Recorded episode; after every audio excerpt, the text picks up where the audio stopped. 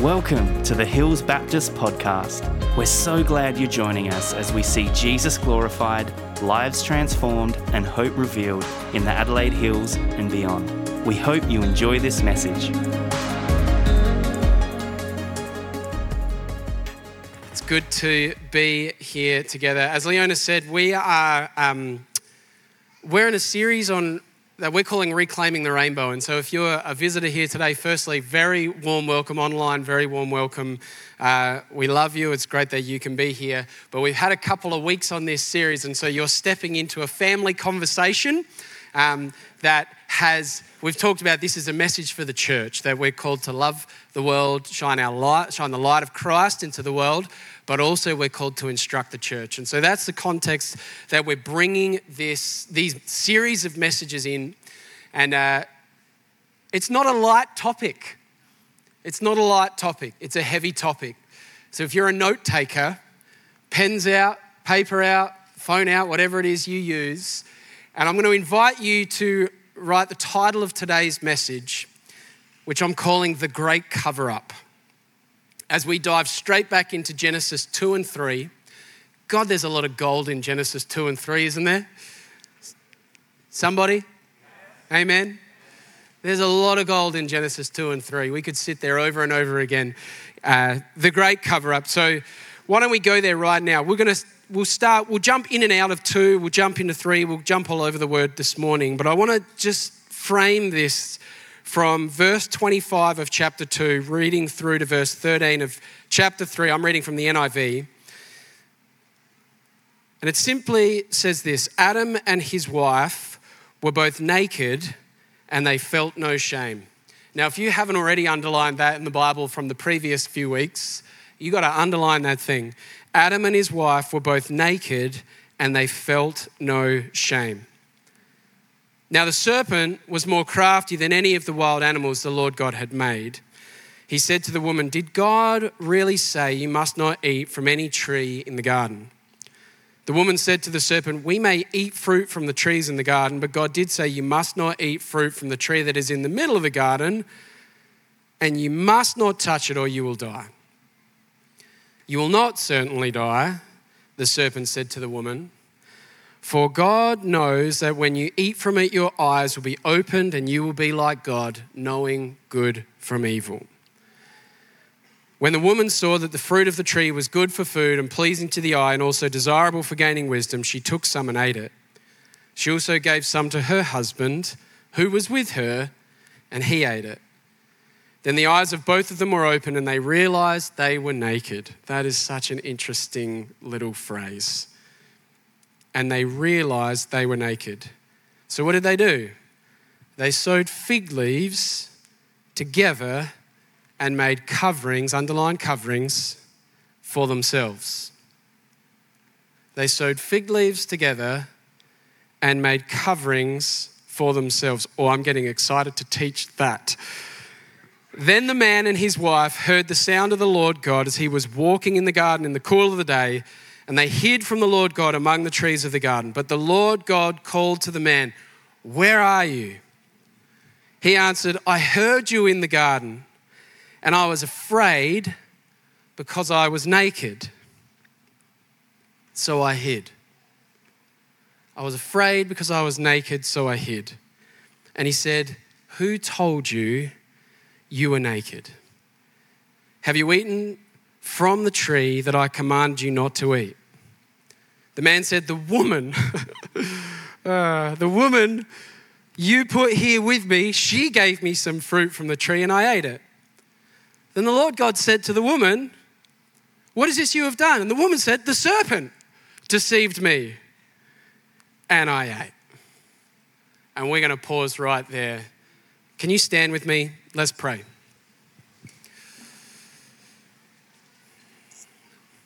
Loving Heavenly Father, we need your wisdom. We need your mercy. And we need your grace this morning. Holy Spirit, come.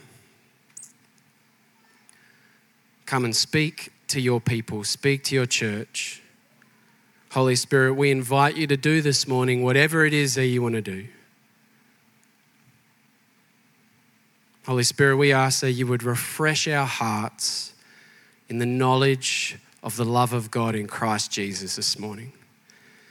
As we dive in and we unpack the word, would you speak? Would my words, any of my agendas, may they all fall to the ground? And may your word be magnified in our souls. Speak, Lord. Your servants are listening. We love you and praise you. We bless you this morning in the precious name of Jesus. Amen. C.S. Lewis famously once wrote this, and he wrote this a long time ago, but it is so, so prophetic for our day. We all want progress, but progress means getting nearer to the place you want to be. And if you have taken a wrong turning, then to go forward does not get you any nearer. If you are on the wrong road, progress means doing an about turn and walking back to the right road. And in that case, the person who turns back soonest is the most progressive. Are you with me? There is nothing progressive about being pig headed and refusing to admit a mistake. And I think if you look at the present state of the world, it's pretty plain that humanity has been making some big mistakes. We are on the wrong road. And if that is so, we must go back. For going back is the quickest way on. How many of you love C.S. Lewis? What a genius. What a prophetic voice for this moment. Friends, that's what this series is about. This series is about pausing for a moment to really examine the road that progressive secularism has led us to. And it's about pausing long enough to examine that road, to examine whatever is going on. And yes, it might look wide and it might look straight and it might look easy, but if we're prepared to look, as we did last week, at the stats of where it's leading our world, it is very, very clear to see that that road is not leading to the life that it promised, but it's actually leading to death. This whole idea of progressive secularism is not helping humanity, it is hurting humanity, which means it is not progressive at all. But rather, we need to examine that road that we're on and we need to stop, we need to do an about turn, and we need to recognize that just maybe the way to life is exactly where Jesus says it was, not in the big, wide, easy highway that leads to death, but rather through the small gate and the narrow road that is the life, death, and resurrection of Jesus Christ that leads to life. That there is a different road, that just maybe as we find ourselves in Him. The Bible over and over again has that phrase, in Christ. It's talking about that we are hidden in Christ, that we come to Christ. As we come to Him and we say that my identity is not in my sexuality, this is what we talked about last week, that my identity is not in my popularity, that my identity is not in my financial portfolio, my identity is not in others who I say I am. But if we can say my identity is in Christ, for all who would say, that my identity will not be driven by my feelings, but by the facts of faith and as we come to that place, that our, our identity will not be driven by everything that the world is whispering. That I would see my biology through the lens of biblical theology. There is life. That's what this series is about. And I want to say something, I want to try and stay with my notes here as we begin today, there's something I want to just make really, really clear. We've had a couple of weeks on this. I want to articulate this very, very clearly. There is a big difference between embracing pride and struggling with sin. Let's make that clear. We talked, again, we talked about this over the last two weeks, but I want to say that very clearly. There is a big difference between embracing pride and struggling with sin. You cannot embrace pride and follow Jesus. The two are completely contradictory. You can struggle with sin, you can wrestle with same sex attraction and be a faithful follower of Jesus. You can, in the same way, wrestle with things like gluttony, lust. You can wrestle with gossip. You can wrestle with slander. There is a whole plethora of things the Bible points out that are sinful that we can struggle with and wrestle with and be faithfully pursuing a life after Christ. We absolutely can. That's the point of the gospel. It's recognizing that pride is a struggle for us all. Every single person, there is not a person on this earth who does not wrestle with temptation. There is not a person on this earth who does not occasionally stumble and fall to that temptation. There is no one, for all have sinned and fall short of the glory of God. That is the message of the gospel. We need saving, amen. We need saving.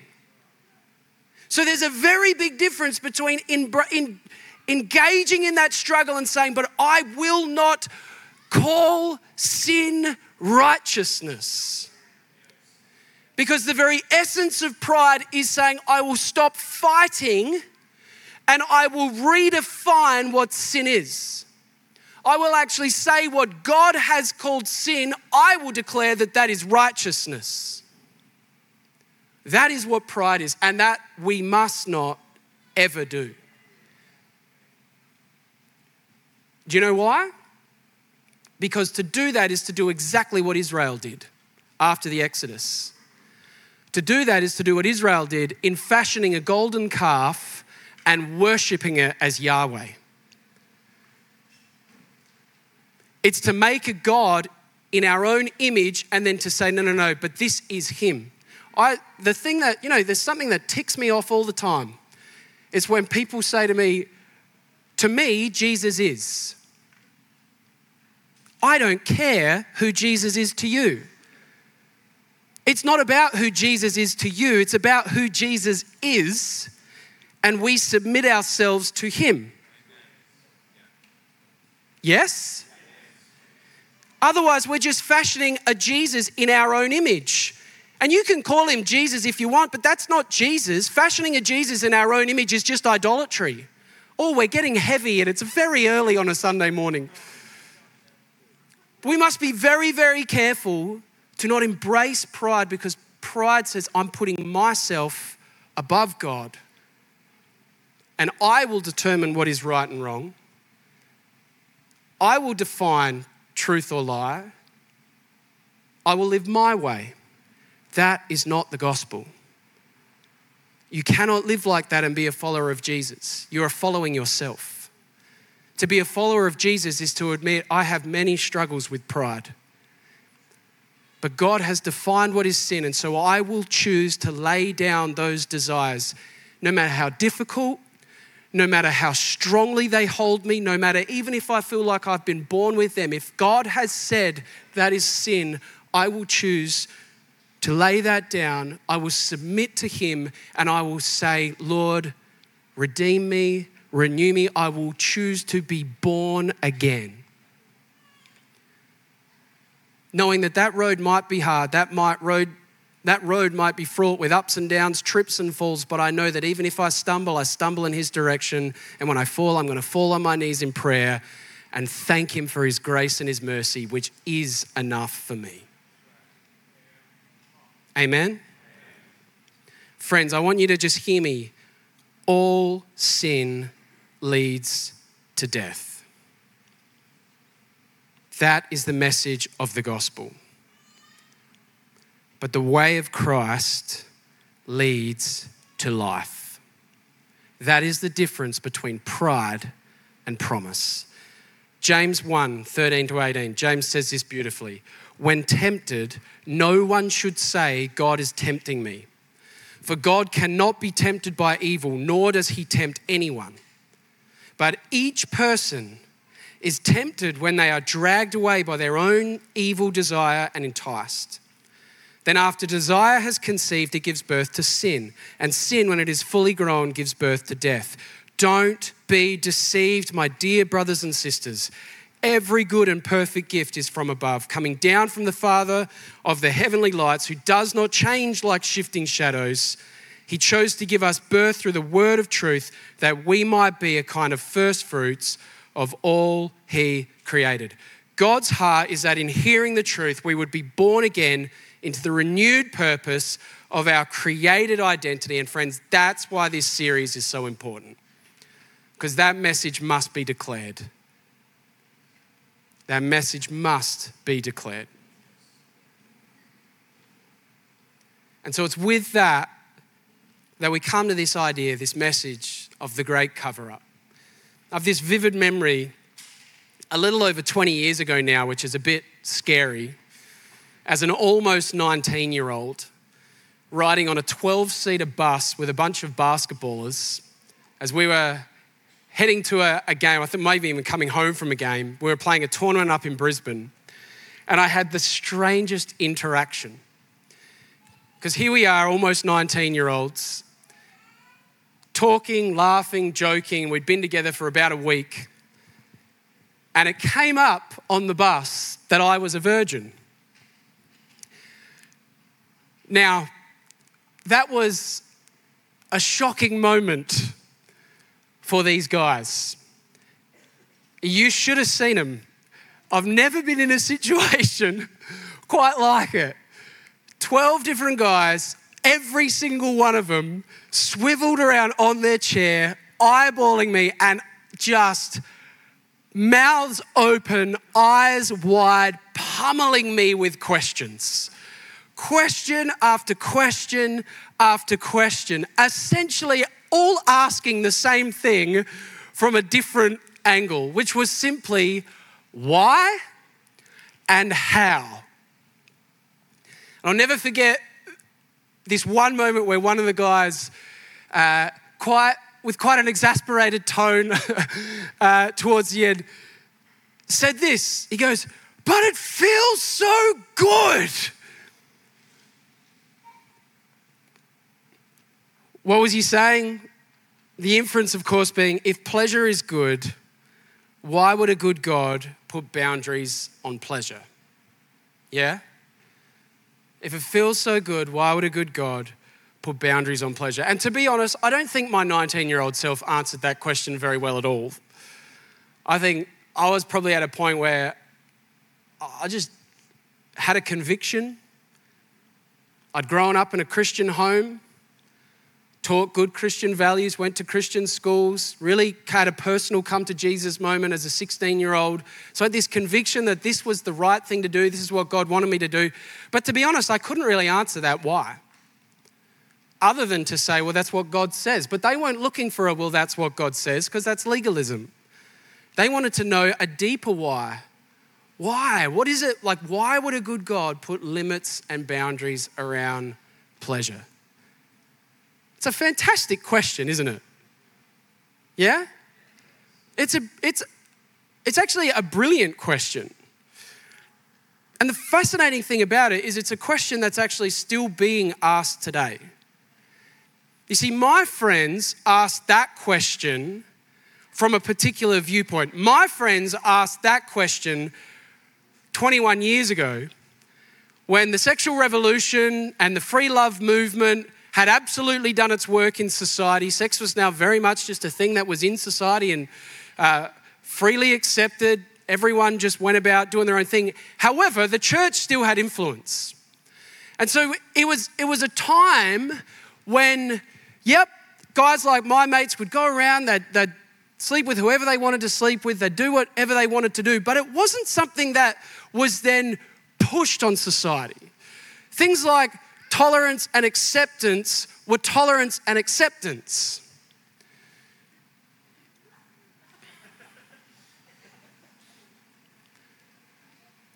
Like, church still had, there was still this respect in a way for different viewpoints.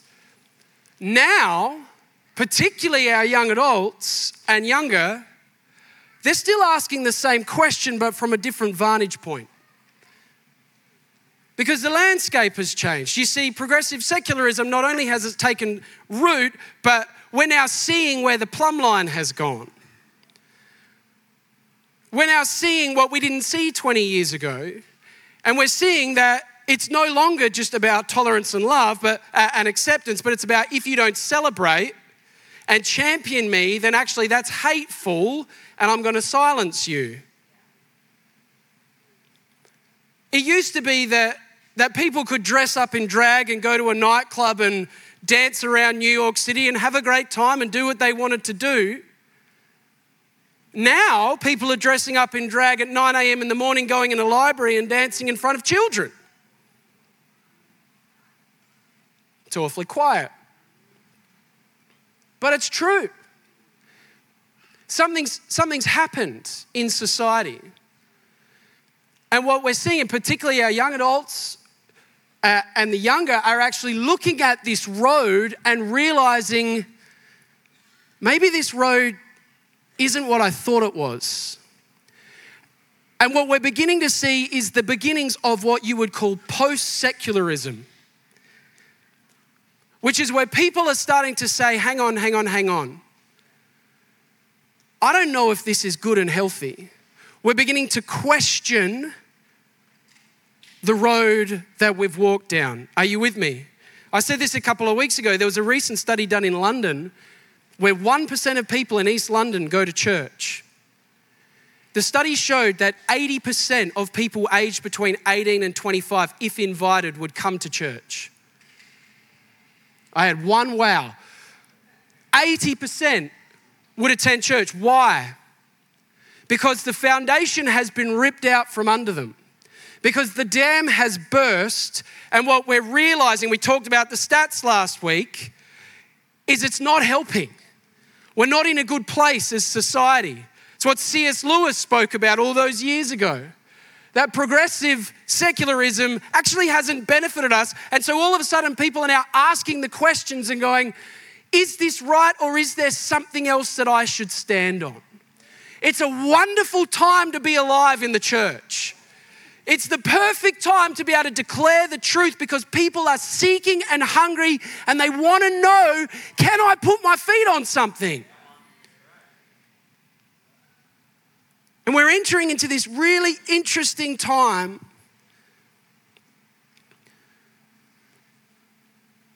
where progressive, the progressive agenda is being exposed for the lie that it is. It hasn't set people free, rather, it's bound them in sin and shame. And it's become clear and is becoming more clear with each passing year. It's a beautiful time and it's a beautiful moment for the church because the questions are being asked. And guess what? The answers are right here. Because the Bible doesn't just tell us what did happen, what does it do? It tells us what always happens. Because the same question was being asked right at the beginning of time, it was being asked in the early church. So it's not a new thing. The, the enemy's been at this for a very long time, just with different times in history and under different banners, but it's the same question that people have asked, and the answers are right here in God's Word. What does the Bible, does the Bible have anything to say about sex and love? What is the biblical sexual ethic? Is the biblical sexual ethic oppressive, controlling, stale, hateful? Is it a message that, as the, the free love pride movement would have us believe, that it devalues sex and steals people's fun. Is that what the Bible actually teaches? And so we're going to have a crack at that today. And there's a whole lot of things I don't know how far we'll get, but we're going to try by addressing some of these questions. Number one, what does the Bible say about sex and love? The answer is lots. Read it. It would make for an extremely explicit graphic novel. Yeah? Like, it's not a novel you're buying your children. The Bible has heaps and heaps to say, and we're going to try and touch on some of that today and, and obviously over the next few weeks. It has so much to say. It is not irrelevant, but it is so, so, so relevant to our day. Now, number two, what's with the biblical sexual ethic? Great question. What is with this biblical sexual ethic? As I said before, I grew up Christian home, Christian schools, and really fundamentally, what I knew, what people talked about was sex is for marriage. But the inference in all of that, because no one wanted to talk about it, except for the one time that my year 11 Christian studies teacher, Marcel Reichen, talked about it.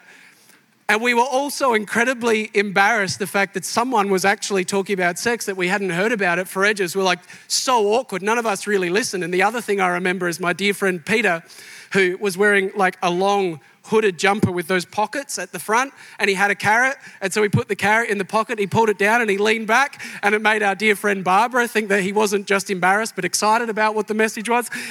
Total sidetrack, but it was hilarious. And that's what I remember from that talk. Because we're all so embarrassed because no one talked about it. And some of you are sitting here right now thinking, I'm sitting next to my mum and dad and I'm about as embarrassed as it gets right now. Can you stop talking about this? But we have to talk about it. And that's part of the problem is because we've grown up in this thing where sex is taboo and no one wants to talk about it. And so you get to 18, 19, 20, you got people asking you questions in a bus on a basketball tournament, and you don't really know how to answer them other than that I have this conviction. But that's not enough for them because they want to know the why. So we've got to talk about it. Is that all right? We're going to talk about this stuff. It's not just a matter of don't have sex outside of marriage because the, what we end up believing in that is that sex equals bad. But then you get married, and all of a sudden, what was bad is now good. And the question you got to land with is well, how can something that is bad be good? You with me? Anyone else grow up with that mindset? It's like sex is bad, don't touch it, stay right away from it, get married. Oh, it's great, go for it. And you just, in, this weird place, it's like, well, now I'm supposed to be an expert at it. I'm supposed to understand everything about it, but no one's talked about it, and I've had to stay right away from it my entire life. How can what's bad be good? And so you understand the free love message, and this is the questions these guys are asking. Well, it feels so good. If it's a good thing, why not free love? Why not just share it around with whoever I want to share it around with? Because it's good. But if it's bad, then why has God given me desires that feel so good? And if it's bad, why the heck would God want me to bring it into marriage, which is supposed to be good? It's confusing where there is no truth. But where there's truth, then all of a sudden the why becomes clear so that we can actually celebrate the what that God has given us. How are we going, Hills Baptist? We going all right? And in order to understand the why, we actually have to jump all the way back to where we ended last week on this idea of identity. Come with me, come with me, come with me. Come with me to Genesis chapter 2. Genesis 2:15. The Lord God took the man and put him in the garden of Eden to work it, everyone say work it, and to take care of it. Everyone say take care of it. Another translation says to work it and to keep it. So, coming back, identity. Last week we learned that our identity is that we are made in the image of God. The reason we are made in the image of God is that we would reflect God to the world. This is where this is rooted and grounded. Genesis 2 15. We're going to do a little bit of hard work here. You ready? We're going to do some work. You ready? You ready? Genesis 2 15. This is not a creation care passage. Now, I'm all for creation care. I'm all for looking after what God has given us. We absolutely are called to be stewards. That's not what this is talking about. We have to remember that the Garden of Eden is a dwelling place of God. The Garden of Eden is a tabernacle, tabernacle meaning dwelling place. The Garden of Eden is the first temple. The Garden of Eden is the place where God dwells with humanity. It is a picture of God's purpose for creation, that He walks with humanity. Let's go, let's talk some Hebrew words. Okay. Work and keep. Work and keep. Both of those words. The first word is, uh, let's put it up there so that you can see with me. The first word is adab. The second word is shema. Now, these two words are both words that are deeply embedded in tabernacle and temple priestly and Levitical practice. The word adab can be used to cultivate soil, but much more often it's used as priestly worship. It's about serving God, cultivating God's presence. And you see it all through the book of Numbers, you see it through the book of Exodus, where this word is used for the purpose of priestly duty.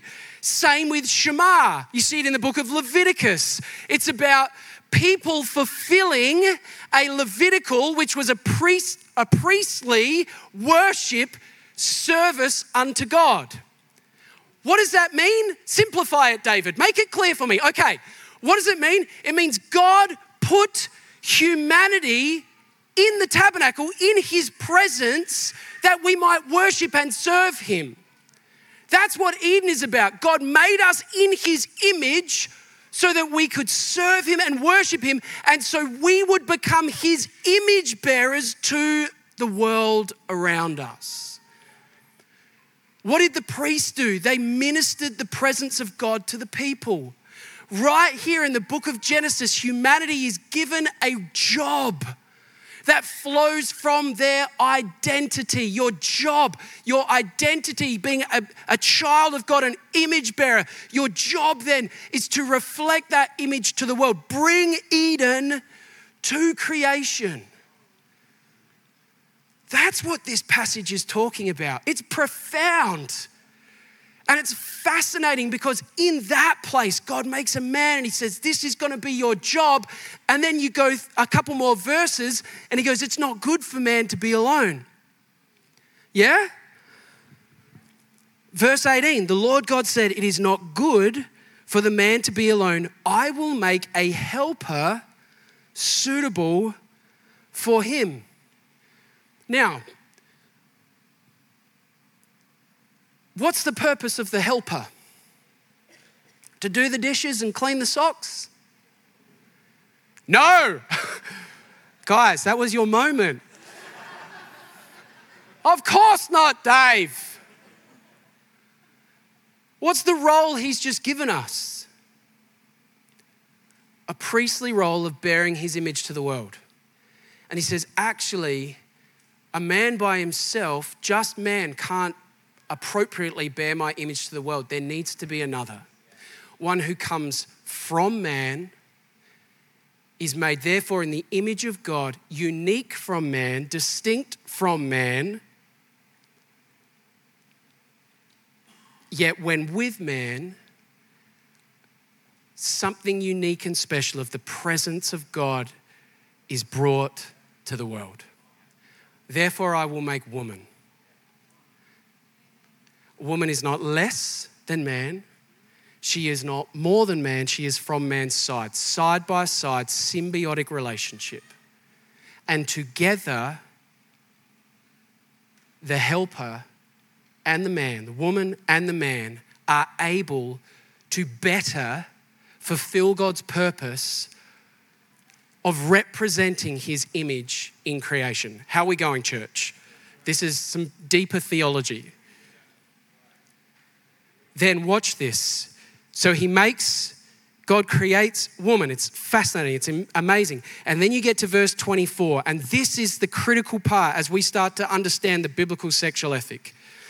That is why a man leaves his father and mother and is united, everyone say united, to his wife, and they become one flesh. Now, who wants some more Hebrew? Some of you are like, oh gosh. This is important, church. This is important. The word united there is the Hebrew word dubak. Everyone say dubak. The Hebrew word dubak is a fascinating word. It is loaded. This is the awesome thing about Hebrew, guys. Hebrew will have one word and it means like an entire book's worth of stuff. It's awesome. And this word is incredible. So there's male and there's female. And he says, You're going to leave mum and dad and you're going to dubak. And here's what it means. Put that slide up, Soph. Here's what it means it means a union and a, a, bearing of responsibility, a covering, a covering of one another that is financial, physical, spiritual, emotional, psychological, and judicial. I know, right? That's what Dubak means. That was, that's what united means. Here's what the inference is it means you only get married when you are prepared to carry this responsibility for another. You don't get married and be reliant on mum and dad for financial provision. If that's the case, you're not ready to be married. You don't get married and not be prepared to actually spiritually invest in your beloved. If that's the case, you're not ready to be married. There is a powerful sense of what this word is saying around unity. It is so much more than, I like you, you're hot. Let's get married. Come on and get married. It's not what it's about. It's a, it's a deep, incredible commitment. It is a covenant. It is not just about consent which is what the free love movement elevates as the ultimate moral high ground. No, no, no. This is so much more than consent. This is a deep commitment of how I am going to honor and cover another human being. This is right now, right now, I have three children. All three of those three children are debauched to me and Joe. Is that the right English? Joe and me. All three of them are because we financially look after them, we physically look after them, we spiritually oversee them, pray for them, believe for them, teach them emotionally when they're, when they're hurting. We're the ones who comfort them psychologically. We're there to speak truth to them. And legally, judicially, we have authority over them. They are debarked to us. That is part of that union. This is the picture. And he says, for this reason, when you're prepared, when you're old enough, when you're able to leave the covering of mum and dad, then you can enter that same responsibility in what he calls marriage. Marriage is God's thing. You don't get to just redefine what marriage is. It is between a man and a woman who are prepared to do this. That's what marriage is. Someone should be saying amen. The problem is now, no one wants to do this. And everyone wants the last part of this verse, but no one wants the bit that comes before that. And what we end up with is depravity, mental health issues soaring as we saw last week, society crumbling because no one's prepared, not no one, you know what I'm saying. We don't want to do that anymore. I want to do it my way. I want to live it my way. I want love to be about me, not about Dubak. Love is an emotion, love is a feeling, love is me getting my desires. How dare you say that this is love? Love is love. No, it's not. You don't get to redefine love. God defines love, and He says, This is love. And not to preempt the end of the message, but this is what Jesus has done for us. He has taken spiritual responsibility, physical responsibility. He has taken emotional, psychological, eternal, judicial, even. He cancelled the written code against us by being crucified on the cross and making a spectacle of the enemies. Oh, someone should be getting excited about that. Don't get carried away, Dave. Come back to where we are. This is what, and then God says, in that place, you become one flesh.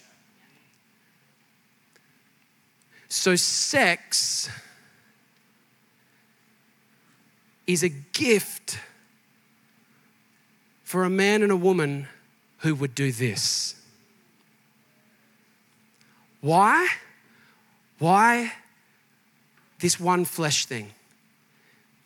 Because sex is the most vulnerable, exposed, humble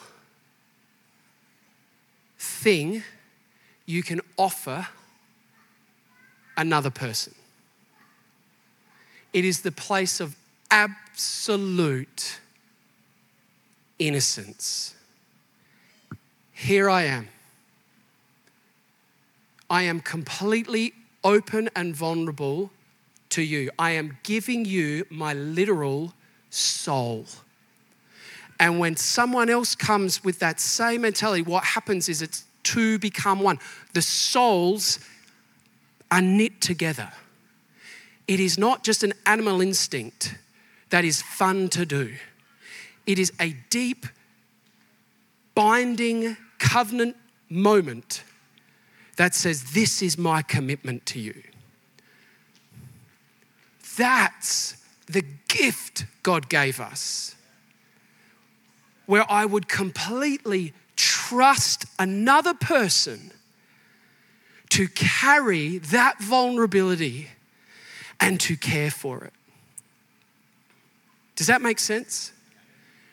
It is a gift that God has given to edify marriage. And here's, here's what we, where we're going. Here's what it means it is a part, therefore, of the image bearing design. When sex is as God intended it in unifying marriage, what we see is that marriages then are able to do what God created them to do, which is represent His image on the earth.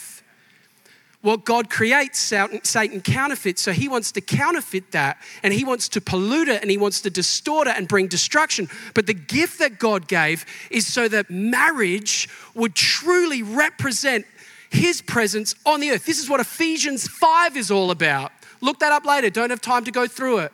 Or come to a pre marriage counseling course with us. Matt and Annie, it's going to be great. We've already done it actually. This is what Ephesians 5 is what he's getting at is that it is a picture of Christ and the church. That's what marriage is.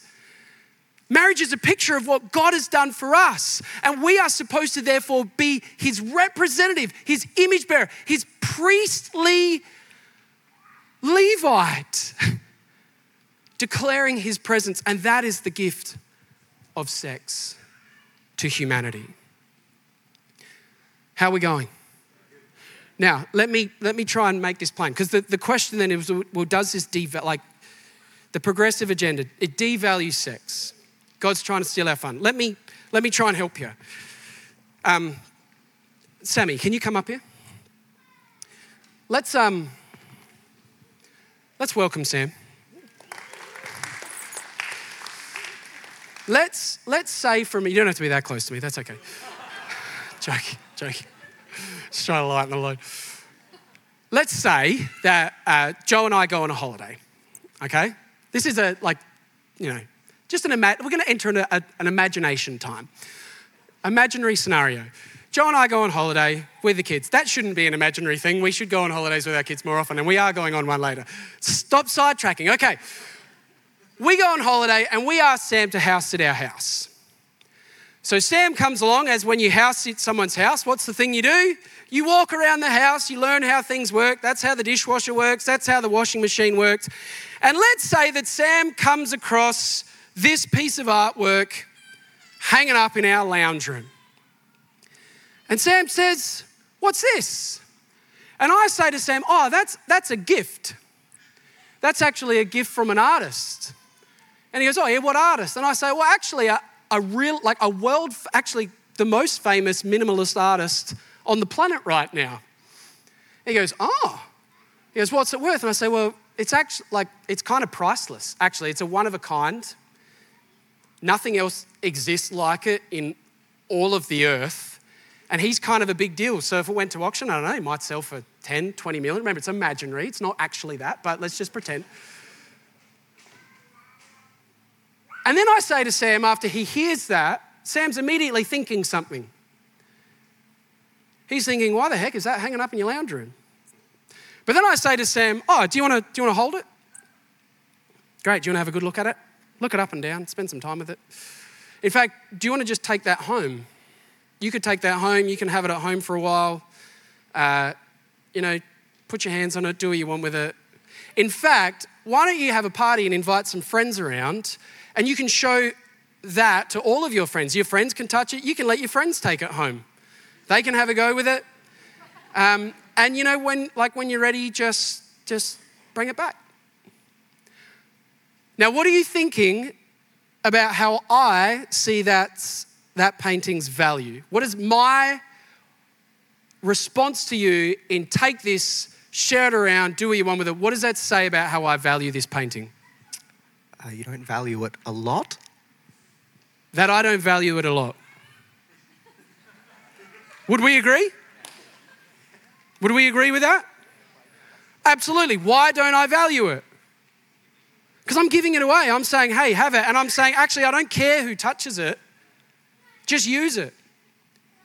But if I truly value, if this truly was something that was invaluable, if this truly was a, a one of a kind art from the, the world's most famous minimalist artist, worth an inconceivable amount of money, what would I do with it? I'd put it in a safe. I would protect it. And the only person I would let touch it is someone who had proven themselves worthy to handle it. Do you understand where I'm going? You see, how I perceive the value of something is not in whether I flip it around, it's actually in how I care for it and I look after it. The more I care for something, the more I protect something, and the more I guard it, the more I value it. Come on, somebody. Thank you, Sammy. Give him a clap. The biblical sexual ethic is not an oppressive, controlling sexual ethic that devalues sex, it is precisely the opposite. The biblical sexual ethic says, no, no, no, this is so precious. This is such a precious gift. This, this one thing that God has given us where we can truly be completely exposed and vulnerable with another human being that is so precious.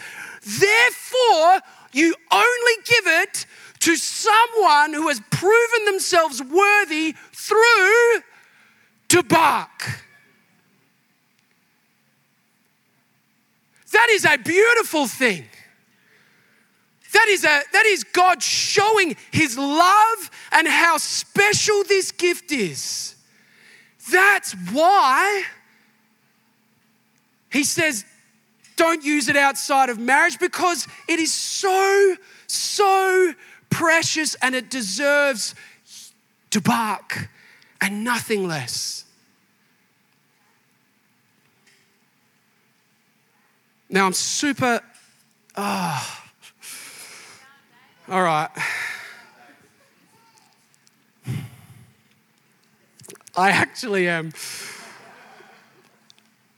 Friends, Write this down. Sex serves the purpose of glorifying God by showing that true love values innocence, protects purity, and offers complete surrender to the one it loves. Sex serves the purpose of glorifying God by showing that true love values innocence, protects purity, and offers complete surrender to the one it loves. You want me to define the biblical sexual ethic? It's this chastity in singleness, faithfulness in marriage. Why? Because God really, really cares about sex. It's got nothing to do with being oppressive. It's got nothing to do with being controlling. It's because he knows best. And the evidence is that since the 60s and the sexual revolution, sex has caused more harm because it got taken out of the pattern that God gave. Do you know? Oh, I'm going to cry. I'm going to try not to. Do you know that one in 10 children under the age of nine have been exposed to pornography? Do you know that right now, the child sex slave trade has almost surpassed the drug trade in its financial gains? Do you know that 80% of people under the age of 18 have viewed pornography rooted in violence? They're just three things of far too many stats that I read this week.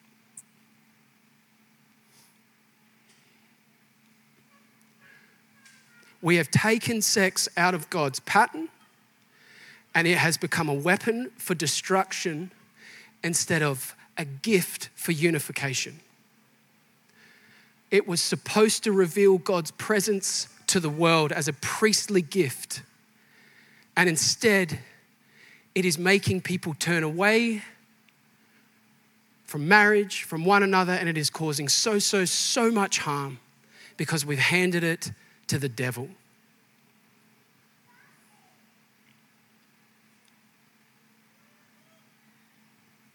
chastity in singleness, faithfulness in marriage.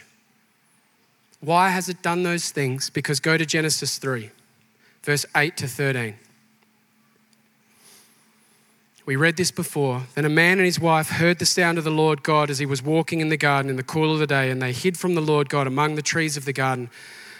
But the Lord called to the man, Where are you? And he answered, I heard you in the garden. I was afraid because I was naked so I hid. I was afraid because I was naked. Here's what I need you to see.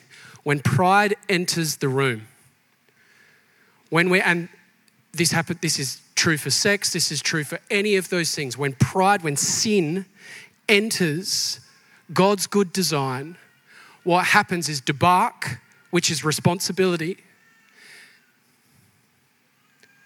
and innocence, which is being naked and unashamed, both of those things are taken up and it becomes shame.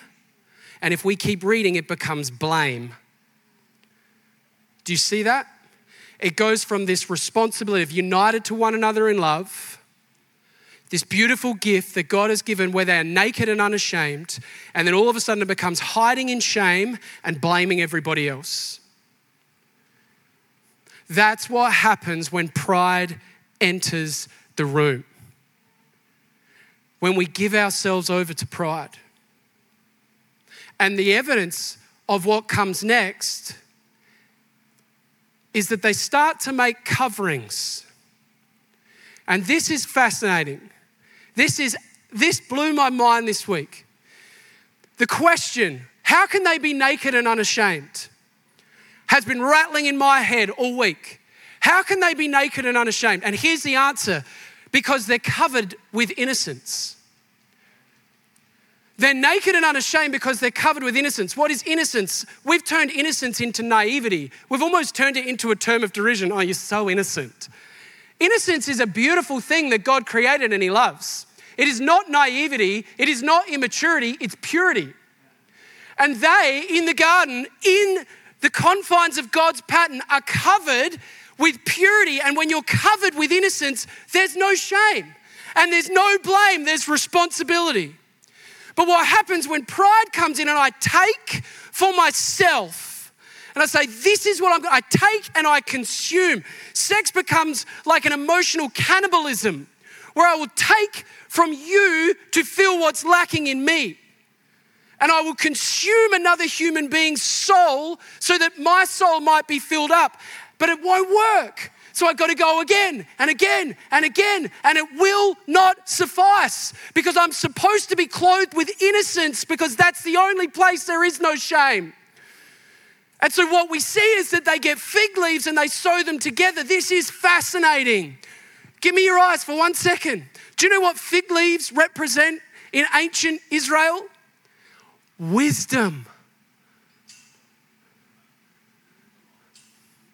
What it's saying is Adam and Eve have looked around, instead of going to God in their shame, they go to human wisdom to cover themselves.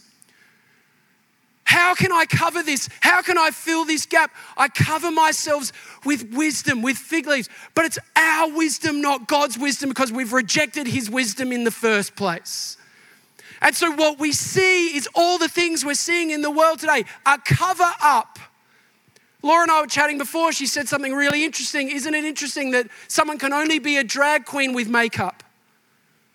That I have to cover what's actually going on to try and be somebody else. This is the whole idea of, oh, there's so much we could go into right now, but I need you to affirm me. Human wisdom. I need you, I need to identify like this, then I'll be covered. I need to have this relationship or that relationship. I need to sleep with this person. Actually, my marriage isn't working. I need to get rid of that and get another one. There's so many different areas that we will go to to cover ourselves with the fig leaves. But what does God do? What happens in that moment of shame and blame? He comes in and he takes responsibility. Look at it. Look at chapter 3, verse 21. The Lord God made garments of skin for Adam and his wife, and he clothed them. I feel like preaching the gospel. He clothed them. He knows that we all struggle with pride. Every single one of us now are seeking a covering because of original sin. Every single one of us are trying to cover ourselves with the fig leaves. It will not do. There is only one road that leads to life, church. One road, one way. It is Christ. It is God clothing humanity. It is only in Him. This is why it says He's the way, the truth, and the life. This is why the way of the world is broken. This is why no one else can suffice because we've lost the covering of innocence. And we need the covering of the blood of Jesus to restore and redeem us, that we could be naked and unashamed again in His presence. This is the whole idea. Oh, it's the whole idea of Exodus when the angel of death comes over, and what did they do? They put the blood on the doorway that they would be covered. This is Psalm 91, where he says, I will cover you under my wings. this is Zechariah 3. Can we go to Zechariah 3? Ben, you can come up.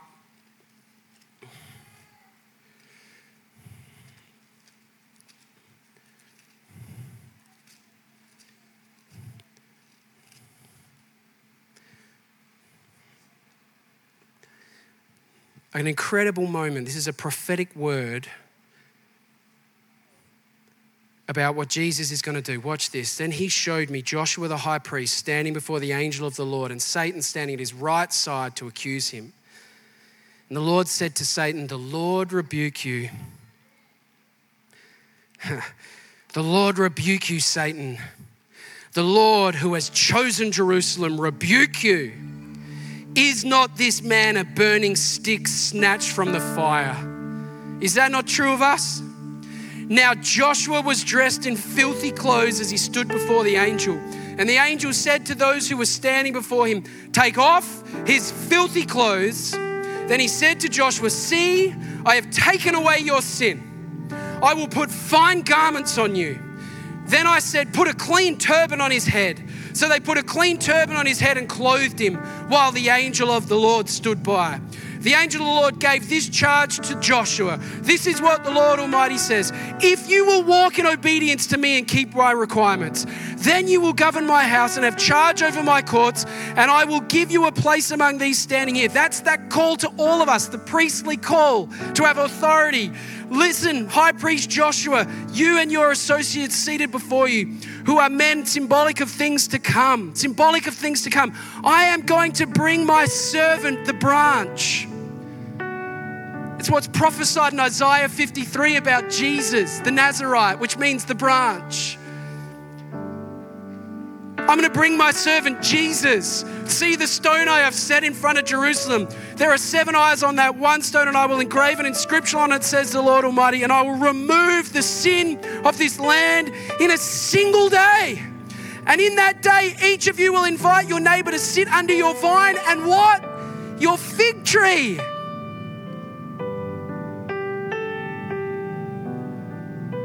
Do you see it? Why are you not as excited as I am about this? In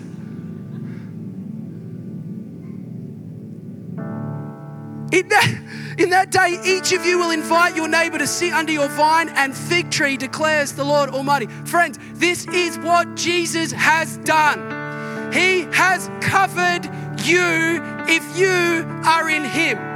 As far as the east is from the west, so far as He removed our sins from us. Though your sin be red as scarlet, He will wash them white as snow. When you stand before God in Christ, when your identity is in Christ, not your sexuality, not anything else, when your identity is in Him, God sees you through Him which means he sees you clean. He sees you naked and unashamed. He sees you completely redeemed and completely set free from the curse of sin and death.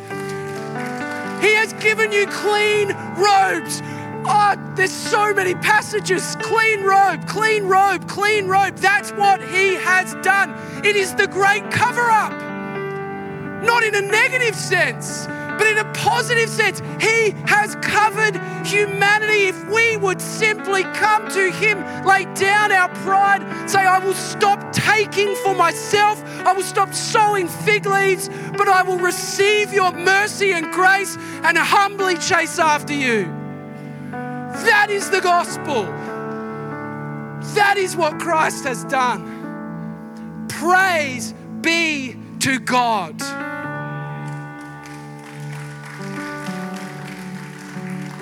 Which means I don't know where you've been. I don't know what's happened to you. I know that there are dear friends in this room who have had their innocence taken from them, not given. You are still clean in Christ. There are people in this room who gave their innocence away a long, long time ago. You are clean in Christ. There are people wrestling with same sex attraction you are clean in Christ. He is the only road that leads to life. The only road. He is the way, the truth, and the life. Would you stand to your feet, church?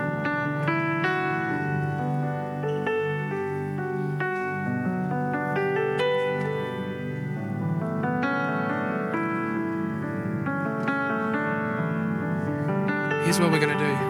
Can we actually, Helen, can you just pause for a sec? We're going to have a moment of, of silence. I'm going to pray a simple prayer Come, Holy Spirit.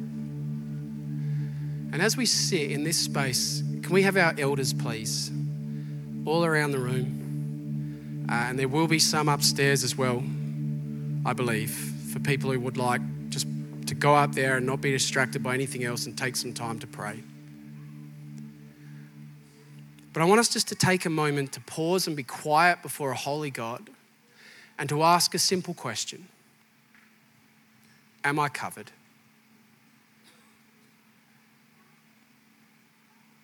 And let Him do what He wants to do. And if you are here and you want prayer for anything, whatever it might be,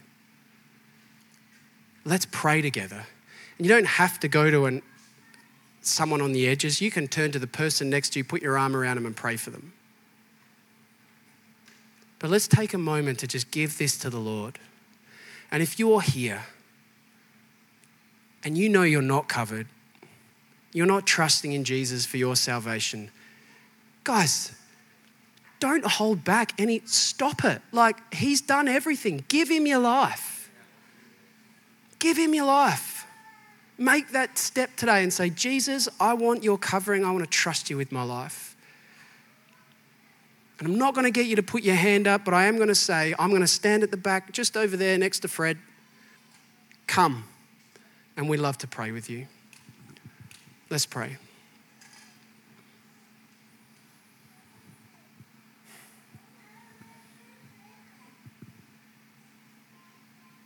Come, Holy Spirit.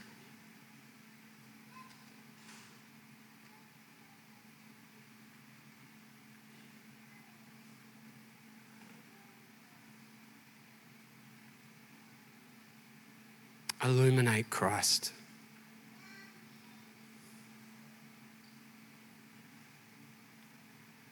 Bring Eden to our hearts and to our flesh, that we might be the image bearers you created us to be.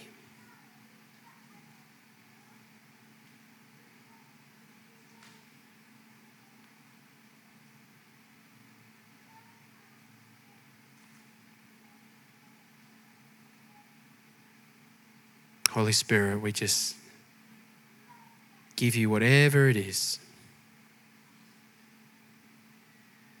We say, wash us clean by the power of the blood of Jesus, which avails for me.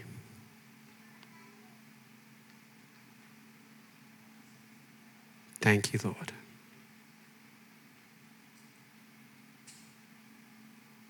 In Jesus' name, amen. Thanks for listening to the Hills Baptist podcast. If you'd like to partner with us in developing and equipping passionate disciples who love God, love people, and boldly share the gospel, you can do that at hillsbaptist.com forward slash giving. We pray this message has empowered you to live and love more like Jesus. Have an amazing day.